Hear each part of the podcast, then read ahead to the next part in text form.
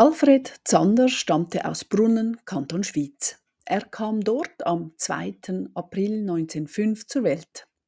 Seine Matura machte er in Zürich und studierte anschließend an der dortigen Uni, um Privatmarlehrer zu werden. Ab 1924 war er an verschiedenen Orten als Lehrer und Erzieher tätig. Danach nahm er erneut ein Studium auf, widmete sich noch den Fächern Pädagogik und Anglistik. Einige Jahre später machte er auch seinen Doktor. Nichts deutet in diesen trockenen biografischen Angaben darauf hin, dass er einmal im Strudel des Weltgeschehens eine nicht unbedeutende Rolle als Landesverräter spielen würde. Liebe Hörerinnen, liebe Hörer, willkommen zu meinem True Crime Podcast. Ich bin Nicole Billeter, freischaffende Historikerin. Und heute feiert dieser Podcast einen kleinen Geburtstag. Seit zwei Jahren berichte ich nun an dieser Stelle über historische Verbrechen in der Schweiz.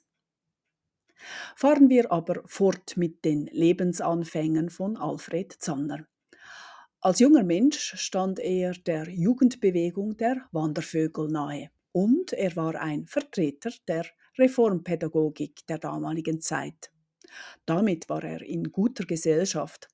Seit der Jahrhundertwende wurde vieles reformiert. Die Menschen hatten andere Ansichten, wie das Leben im Industriezeitalter gestaltet werden sollte.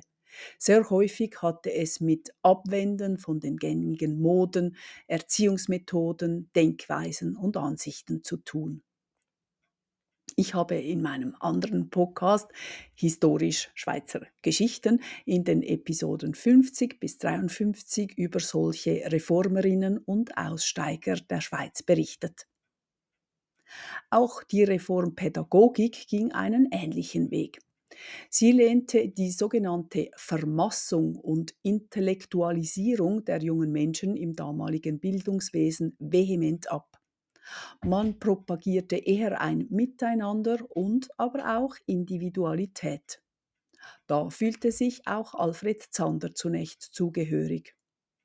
Aber bald wandte er sich vom individualistischen Weg ab und plädierte immer mehr für die Lebensansichten der Altvorderen. Nun war die Volksgemeinschaft das höchste Ziel eines Lebens also eine Drehung seiner Ansichten um 180 Grad.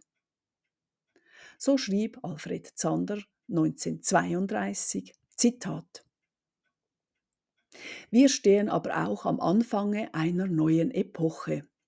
Um zu wissen, was heute Erziehung zu einer neuen Volksgemeinschaft bedeutet, müssen wir die Fehler der vergangenen Zeit kennen. Dieses Zeitalter, das individualistische, man könnte es auch das Liberale nennen, stellte stets das Individuum in den Mittelpunkt seiner Betrachtungen.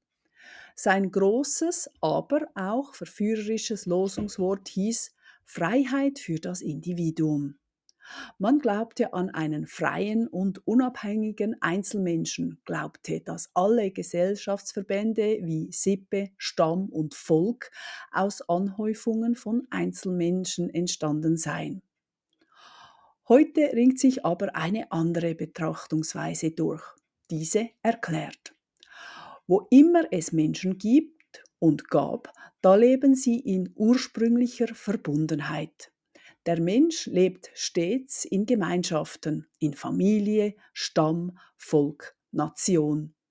Die Menschen werden nicht durch kluge Überlegungen, durch Verträge zusammengeführt, sie sind verbunden durch gemeinsames Blut, durch gemeinsames Schicksal, durch gemeinsame Heimaterde und gemeinsame Geschichte. Die Glieder einer echten Gemeinschaft glauben niemals, dass jeder frei machen dürfe, was ihm beliebt, sondern sie helfen einander, stehen füreinander ein und sterben sogar füreinander. Die Gemeinschaft ist das Erste, dann erst kommt der Einzelmensch. Zitat Ende. Zander sagte später aus, dass er schon in der Schulzeit politisiert wurde und dort antikapitalistisch und antibürgerlich dachte. Allerdings neigte er nicht der Linken zu. die diese Ansinnen ja ebenfalls unterschrieb. Zander wandte sich nach rechts und immer mehr nach rechts. Im Herbst 1930 begann seine große politische Karriere mit der Gründung der Nationalen Front. Diese Gruppierung war die radikalste in der rechten Szene, die damals nicht eben klein war. Sie zeichnete sich durch ihre aggressive Hetze gegen Juden, Kommunistinnen und Freimaurer aus. Ebenso stand auf, auf, ihren Fahnen die große Bewunderung für die deutsche NSDAP. Schon zwei Jahre nach ihrer Gründung übernahm Zander, erst 27-jährig, zusammen mit zwei anderen Männern die Leitung der Nationalen Front. Er zeichnete auch verantwortlich für die Zeitung dieser Partei und wurde Redaktor des Eisernen Besens. Diese Zeitschrift erschien vom 7.11.31 bis zum August 1933. Ihre Auflage lag bei 5000 Exemplaren. Das war außerordentlich hoch für eine solche Parteizeitung jener Zeit. Sie wurde in der Regel als Propagandamaterial verteilt und kam gar nicht in den Verkauf, was ihre hohe Auflagenzahl erklären kann. Mit dem Systemwechsel 1933 in Deutschland, als Adolf Hitlers Partei an die Macht kam, schnellten die Mitgliederzahlen der Schweizerischen Nationalen Front in die Höhe. 9000 war es, waren es auf ihrem Höhepunkt. Dazu kam, dass sich nun drei rechtsradikale Gruppen der Schweiz zu einer einzigen zusammenschlossen. Die Nationale Front wurde damit zu einer richtigen Partei. Und Alfred Zander war nun in der Parteileitung. Seine Hauptaufgabe war die Jugendarbeit. Während der 1930er Jahre war Alfred Zander also auch pädagogisch unterwegs. Er war Teil des Anthropologischen Instituts, das 1930 gegründet worden war und besonders begabten Kandidatinnen und Kandidaten bei ihrer Karrieren helfen sollten. Die Parteileitung Zanders in der rechtsradikalen Nationalen Front brachte dem Institut viel Kritik ein. Aber lange verteidigte dieses seinen Angestellten. Schließlich aber stellte ihn das Institut doch vor die Wahl, im Betrieb zu bleiben und die Parteiarbeit sein zu lassen oder eben nicht. Alfred Zander entschied sich für die Nationale Front. Ein Skandal brachte ihn dann aber dazu, die Partei verlassen zu müssen. Er war danach vor allem publizistisch tätig und versuchte eine faschistische Erneuerung der Schweiz zu erreichen, wie er es nannte. Seine Schriften wurden in seinem eigenen Verlag veröffentlicht und trugen Titel wie Dokumente zur Judenfrage in der Schweiz oder Freimaurerei in der Schweiz. Wichtig war für ihn auch immer, wie die Schweiz zum NS-Reich stand.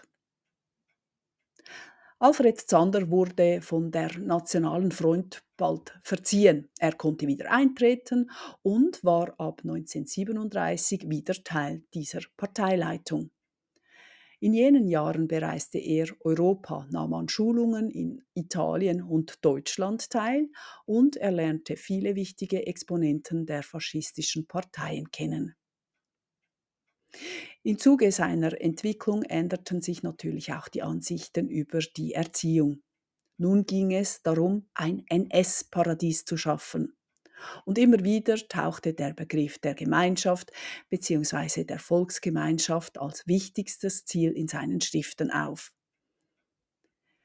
In dieser Gemeinschaft, wir haben es gehört, war in Sanders Ansicht kein Platz für Individualistinnen oder Internationalität. Niemand konnte dort liberal denken, weder natürlich sozialistisch noch jüdisch sein. 1937 begann Alfred Zander schließlich sogar mit dem Aufbau eines Nachrichtendienstes. Er baute ein Netz von Spitzeln auf, die Informationen zu Immigrantinnen und Emigranten sammelten. Auch wurden Botschaftsmitarbeiter ausspioniert. Die Erkenntnisse dieses privaten Spionagenetzes wurden nach Deutschland übermittelt. Es wurde ganz klar auf eine Zeit hingearbeitet, in der die Schweiz Teil des Deutschen Reiches sein würde. Der Erfolg Deutschlands in Österreich, das sich 1938 dem NS-Reich anschloss, gab Zander weiteren Auftrieb beziehungsweise zeigte ihm, wie ein souveränes Land zu einem Teil des so bewunderten sogenannten Dritten Reiches werden konnte. Zander trennte sich in dieser Zeit endgültig von der Nationalen Front und er gründete eine neue Organisation. Die neue Gruppierung warf der Nationalen Front vor, nicht mehr auf der ideologischen Linie des Nationalsozialismus zu sein. Sie wurde folglich die radikalste aller rechtsradikalsten Gruppierungen und nannte sich Bund treuer Eidgenossen nationalsozialistischer Weltanschauung oder BTE. Etwa 175 Mitglieder waren eingeschrieben. Der Bund machte seine Anliegen durch die Zeitschrift Schweizer Degen bekannt. Darin schrieb Alfred Zander natürlich oft und diese Berichte führten zu viel Aufsehen. So etwa durch eine Aktion 1938, als in Flugplatzaktionen dieser Zeitschrift drei Personen jüdischen Glaubens öffentlich genannt und diffamiert wurden. Der BTE hatte bald in zahlreiche, zahlreichen Gerichtsverfahren sich zu rechtfertigen. 1938 ließ die Bundesanwaltschaft Zanders Haus durchsuchen und zwei Tage nach der Reichspogromnacht in Deutschland wurde er verhaftet. Die Zeitschrift Schweizer Degen wurde verboten. Es folgte eine Anklage der Bundesanwaltschaft gegen Zander und Konsorten. Dabei wurde festgestellt, dass alle Mitglieder einen persönlichen Eid auf Zander schwören mussten. Es herrschte also ein Führerprinzip. Die Anklage zeigte weiterhin auf, dass es Ziel des BTE sei, die Macht in der Schweiz zu übernehmen, mit Sander als Führer eines neuen NS-Staates Schweiz. Unter dieser Anklage fand dann der Prozess gegen Zander, seinen Bruder und etwa 20 Mitangeklagte statt. Der Prozess dauerte vom 10. bis 14. Juli 1939 und fand in Zürich statt. Offenbar war Alfred Zander gar nicht eingeschüchtert. Im Gegenteil, er habe siegessicher gewirkt und allen Anwesenden gedroht, wenn er dann an der Macht sei, dann würde er über sie richten. Schließlich aber wurde Alfred Zander zu einem Jahr und sechs Monaten Gefängnis verurteilt. Zudem wurde sein aktives Bürgerrecht für zwei Jahre eingestellt. Das Urteil in der Neuen Zürcher Zeitung lautete so, Zitat, das Beweisverfahren hat ergeben, dass der Nachrichtendienst des Bundes treuer Eidgenossen nationalsozialistischer Weltanschauung im Sinne von Artikel 2 3 und 4 des Bundesbeschlusses betreffend den Schutz der Sicherheit der Eidgenossenschaft vom 21. Juni 1936 in Klammern Spitzelgesetz auch im Interesse ausländischer Parteien oder ähnlicher Organisationen durchgeführt worden ist, in einer Weise, dass die Beteiligten über die Widerrechtlichkeit ihres Handels nicht im Zweifel sein konnten. Zitat Ende. Neben Alfred Zander wurden sieben weitere Männer wegen desselben Deliktes verurteilt, darunter auch Konrad Zander. Die NZZ vermutete auch gleich, wie es allen ergehen würde, die von diesem Urteil erfahren würden, beziehungsweise wenn alle Bürgerinnen und Bürger wüssten, was diese angeklagten Männer angestellt hatten. Zitat. Der Spruch des Bundesstrafgerichtes in Sachen Alfred Zander und Konsorten wird im ganzen Lande große Genugtuung auslösen. Denn was aus den viertägigen Verhandlungen im Zürcher Schwurgerichtssaal über diese seltsam treuen Eidgenossenschaften zur Kenntnis der Öffentlichkeit gelangte, musste schweizerisches Empfinden in schwerster Weise verletzen. Zitat Ende. Die Zeitung ließ keinen Zweifel, dass die, diese Personen zum ideologischen Gegner übergelaufen waren und bereit waren, ihr Vaterland zu verraten. Ihr Tun wurde als erbärmlich qualifiziert, vor allem auch, weil sie heimlich und nicht offen zu ihrer nationalsozialistischen Überzeugung standen. Insbesondere Alfred Zander, der geistiger und organisatorischer Führer der Gruppe war, habe sich schändlich im Hintergrund gehalten. Weiter schrieb die NZZ, Zitat, es braucht bei uns, gemessen an der Gesetzgebung und Rechtsprechung des Auslandes, immer noch eine starke Dosis geistiger Verwirrung, bis einer ins Garn läuft, dort, wo es um die obersten Rechtsgüter des Staates geht. Der liberale Staat denkt an sich selbst zuletzt. Und es ist kein Zufall, dass das Spitzelgesetz erst drei Jahre, das Unabhängigkeitsgesetz gar erst ein halbes Jahr alt ist. Dass die Anwendung dieser Gesetze die politischen Freiheiten nach irgendeiner Richtung hin ungebührlich einschränken könnte, war nicht zu befürchten. Das Bundesgericht, dessen unabhängige Rechtlichkeit über jede Kritik erhaben ist, bot von vornherein Gewähr dafür, dass über den Buchstaben des Gesetzes nicht hinausgegangen werde.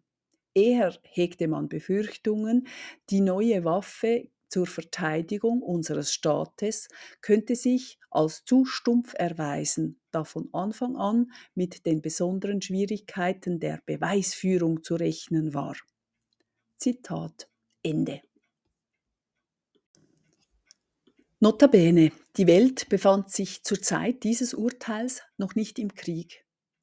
Als er nur wenige Wochen begann und Deutschland in den Anfängen immer siegesreich blieb, verschärfte sich die Situation der Eidgenossenschaft natürlich. Alfred Zanders rechtsextreme Überzeugungen wurden im Gefängnis natürlich nicht ausradiert. Im Gegenteil, noch in Haft versuchte er, den Bund treuer Eidgenossen nationalsozialistischer Gesinnung in die nationale Bewegung der Schweiz zu überführen. Die Weisung dafür kam aus Deutschland.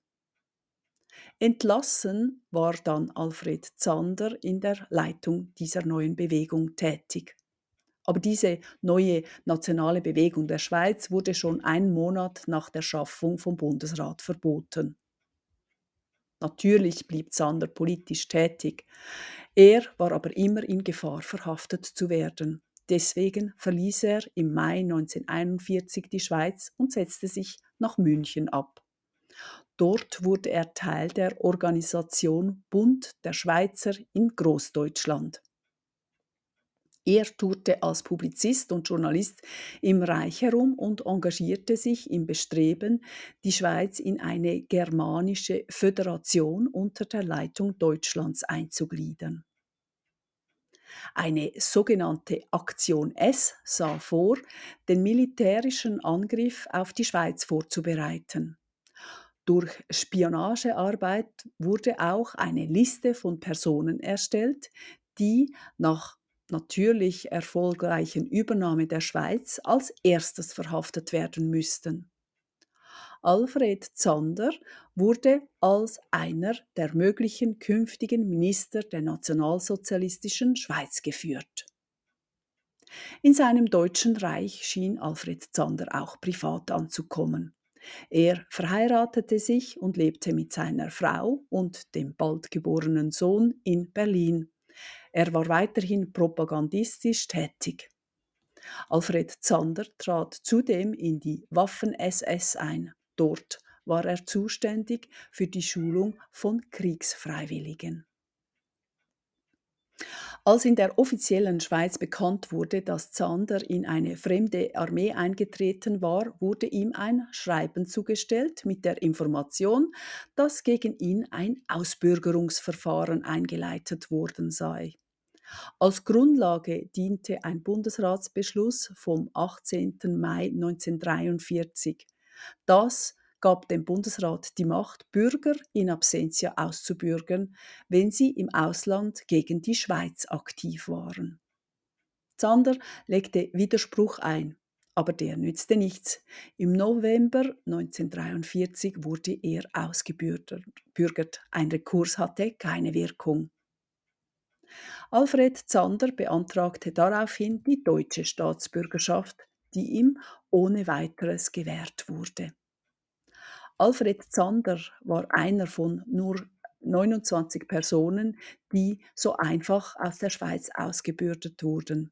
Die meisten stellten nach dem Krieg einen Wiedereinbürgerungsantrag. Der wurde in der Regel gewährt. Alfred Zander gehörte jedoch nicht zu diesem Personenkreis. Er blieb Deutscher. Die SS Ausbildungsstätte, wo Zander Dienst tat, kam nun aber immer mehr unter Beschuss und das im wahrsten Sinn des Wortes. Mit dem nahenden Ende des Weltkrieges zogen sich die Betreiber dieser Städte immer weiter zurück und alle der Truppen ergaben sich schließlich den Amerikanern in Bayern. Es folgte eine Inhaftierung durch die Siegermächte. Alfred Zander wurde im November 1947 aus der Kriegsgefangenschaft entlassen, wurde jedoch später wieder interniert.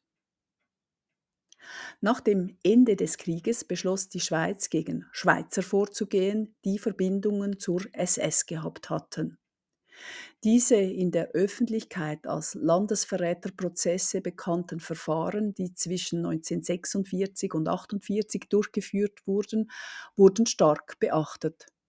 Schließlich wurden 102 Schweizer Nationalsozialisten angeklagt. 99 von ihnen wurden zu teilweise langjährigen Strafen verurteilt. Alfred Zanders Fall wurde im zweiten dieser Prozesse verhandelt. Er fand 1947 in Zug statt. Zander war dabei einer von über 30 Personen, die wegen Angriffs auf die Unabhängigkeit der Eidgenossenschaft angeklagt wurde.